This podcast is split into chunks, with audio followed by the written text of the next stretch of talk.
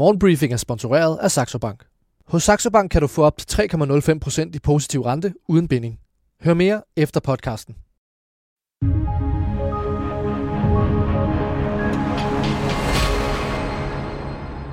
Godmorgen. Det er blevet tid til det daglige nyhedsoverblik fra børsen, det sidste i denne uge.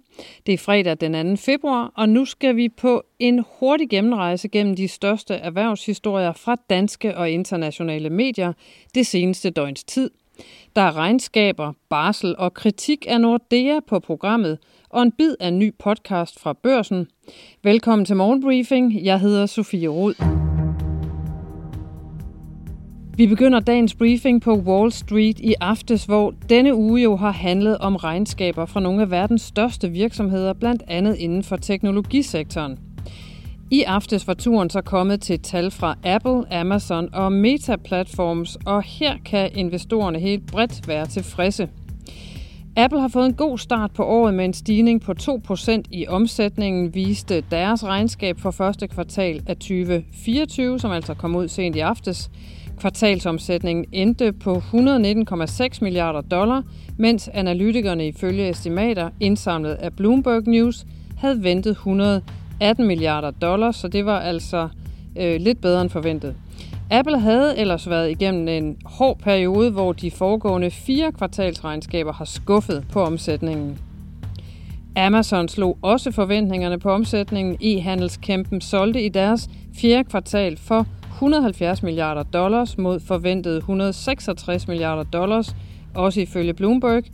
Det fik Amazon-aktien til at stige 3,8 procent i eftermarkedet. Og endelig var der Meta Platforms, det er dem, der ejer Facebook. Den aktie bragede også op efter lukketid på Wall Street med hele 11,5 procent. Det skete efter et regnskab for fjerde kvartal og hele 2023, der på næsten alle parametre var bedre, end investorerne havde forventet. Du kan finde detaljerne hos Børsen Investor i dag, og jeg vender tilbage til aktierne om et øjeblik. Men først til børsens forside, hvor Nordea får kritik af en dobbeltrolle i en kæmpe landbrugshandel.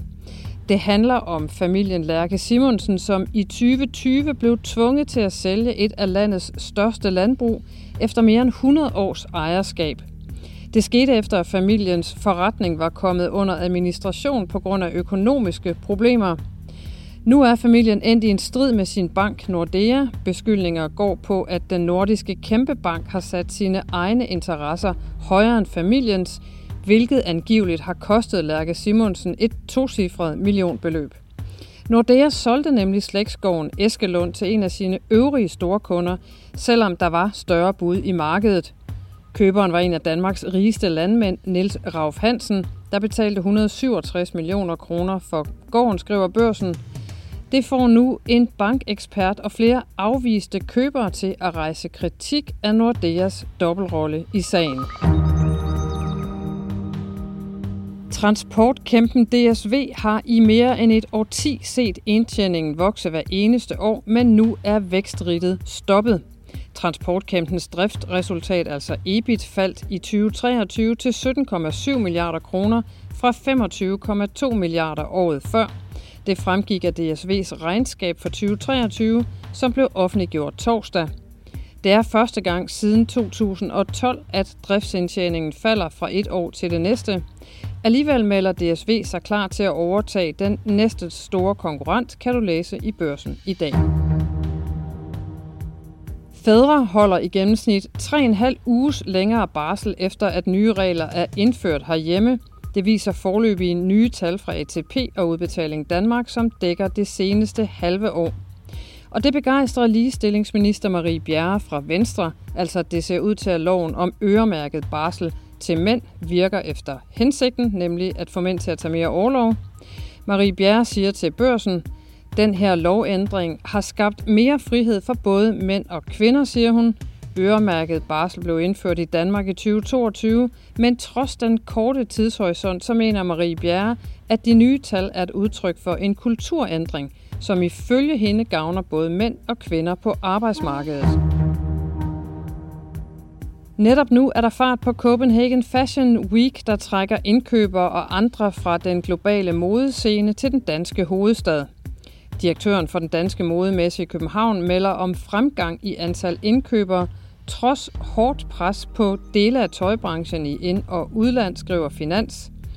1000 tøjmærker er i disse dage samlet i København.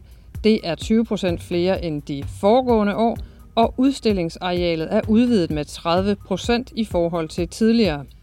Målet er nu at rykke frem på den globale scene og arbejde sammen med andre kendte modeuger i verdens metropoler, det siger Sofie Dolva, som er direktør for Copenhagen International Fashion Fair til mediet. Og nu skal vi til noget helt andet. Trods dystre forudsigelser om maratonforhandlinger i Bruxelles, så nåede EU's ledere hurtigt til enighed om en kæmpe støttepakke til Ukraine torsdag. Ikke engang en time gik der, før EU's 27 stats- og regeringschefer havde sat sig om mødebordet i Bruxelles, til de landede en aftale om en stor hjælpepakke på 50 milliarder euro til Ukraine. Det svarer til godt 370 milliarder kroner. Aftalen betyder, at Ukraine får citat langsigtet og forudsigelig støtte de næste fire år, skrev EU-rådets formand Charles Michel på sin konto på mediet X ifølge børsen. Ungarns premierminister Viktor Orbán havde ellers blokeret for den store hjælpepakke siden EU-topmødet i december, men Viktor Orbán skiftede altså mening kort før mødet i går. Som lovet, så kaster vi lige et blik på torsdagens lukkekurser på aktiemarkederne, som altså kom inden tech-regnskabseksplosionen sent i aftes. De amerikanske aktier øh, leverede frem mod netop aftens regnskaber lidt af et comeback i torsdagens handel. Her blev en god del af, den, af det tabte fra onsdag hentet ind igen. Onsdag var investorerne lidt trist over en rentemelding fra Federal Reserve, som du måske husker. Men nedturen varede altså ikke længe. For torsdag steg, steg både S&P 500 og teknologitunge Nasdaq med 1,3 procent. Københavns Fondsbørs lukkede torsdagen af med C25 i plus på 0,3 procent. Herhjemme skulle investorerne tage bestik af regnskaber fra nogle af de helt store selskaber, blandt andet DSV, som jeg netop nævnte. Den aktie steg med 1,45 procent. Læs detaljerne og nyheder om de andre store regnskaber hos Børsen Investor. Normalt så har du kunne høre Corridon og Ko, men den podcast er gået på ferie på ubestemt tid – i stedet er der kommet en fuldgod erstatning i form af et samarbejde mellem børsen og dagbladet Information. I denne nye podcast debatterer og analyserer børsens chefredaktør Bjarne Korydon og informationschefredaktør Rune Lykkeberg tidens største dagsordner og nogle af de mindre. Her forklarer Rune Lykkeberg, hvorfor han synes, at det er en god idé. Jamen, jeg tror, det ene for mig er sådan lidt øh, publicistisk, kan man sige, som er, at når jeg læser børsen, så tænker jeg, at der er noget i den avis, som er relevant i vores univers, men som vi ikke selv kan.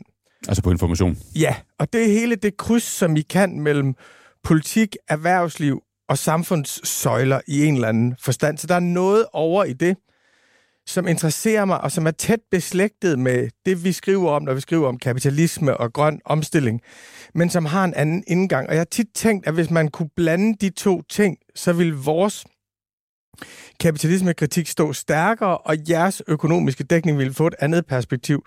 Vores tilgang til den grønne omstilling er, er, er helt, helt forskellig. Og det bringer mig til den anden ting, som er, at noget, jeg i stigende grad bliver overbevist om, øh, det er, det ene perspektiv er utilstrækkeligt. Der er ikke én tænker, der kommer og redder os. Der er ikke et perspektiv, som afdækker det hele. Man må altid op imod et, øh, et andet perspektiv. Hvis du er til flere sider af samme sag, så kan du altså finde Lykkeberg og Korridoren, der hvor du lytter til podcast. Tak fordi du lyttede med i dag til ugens sidste morgenbriefing. Fredagen venter, og weekenden lokker. Jeg håber, det hele bliver fint og vi høres ved igen mandag morgen.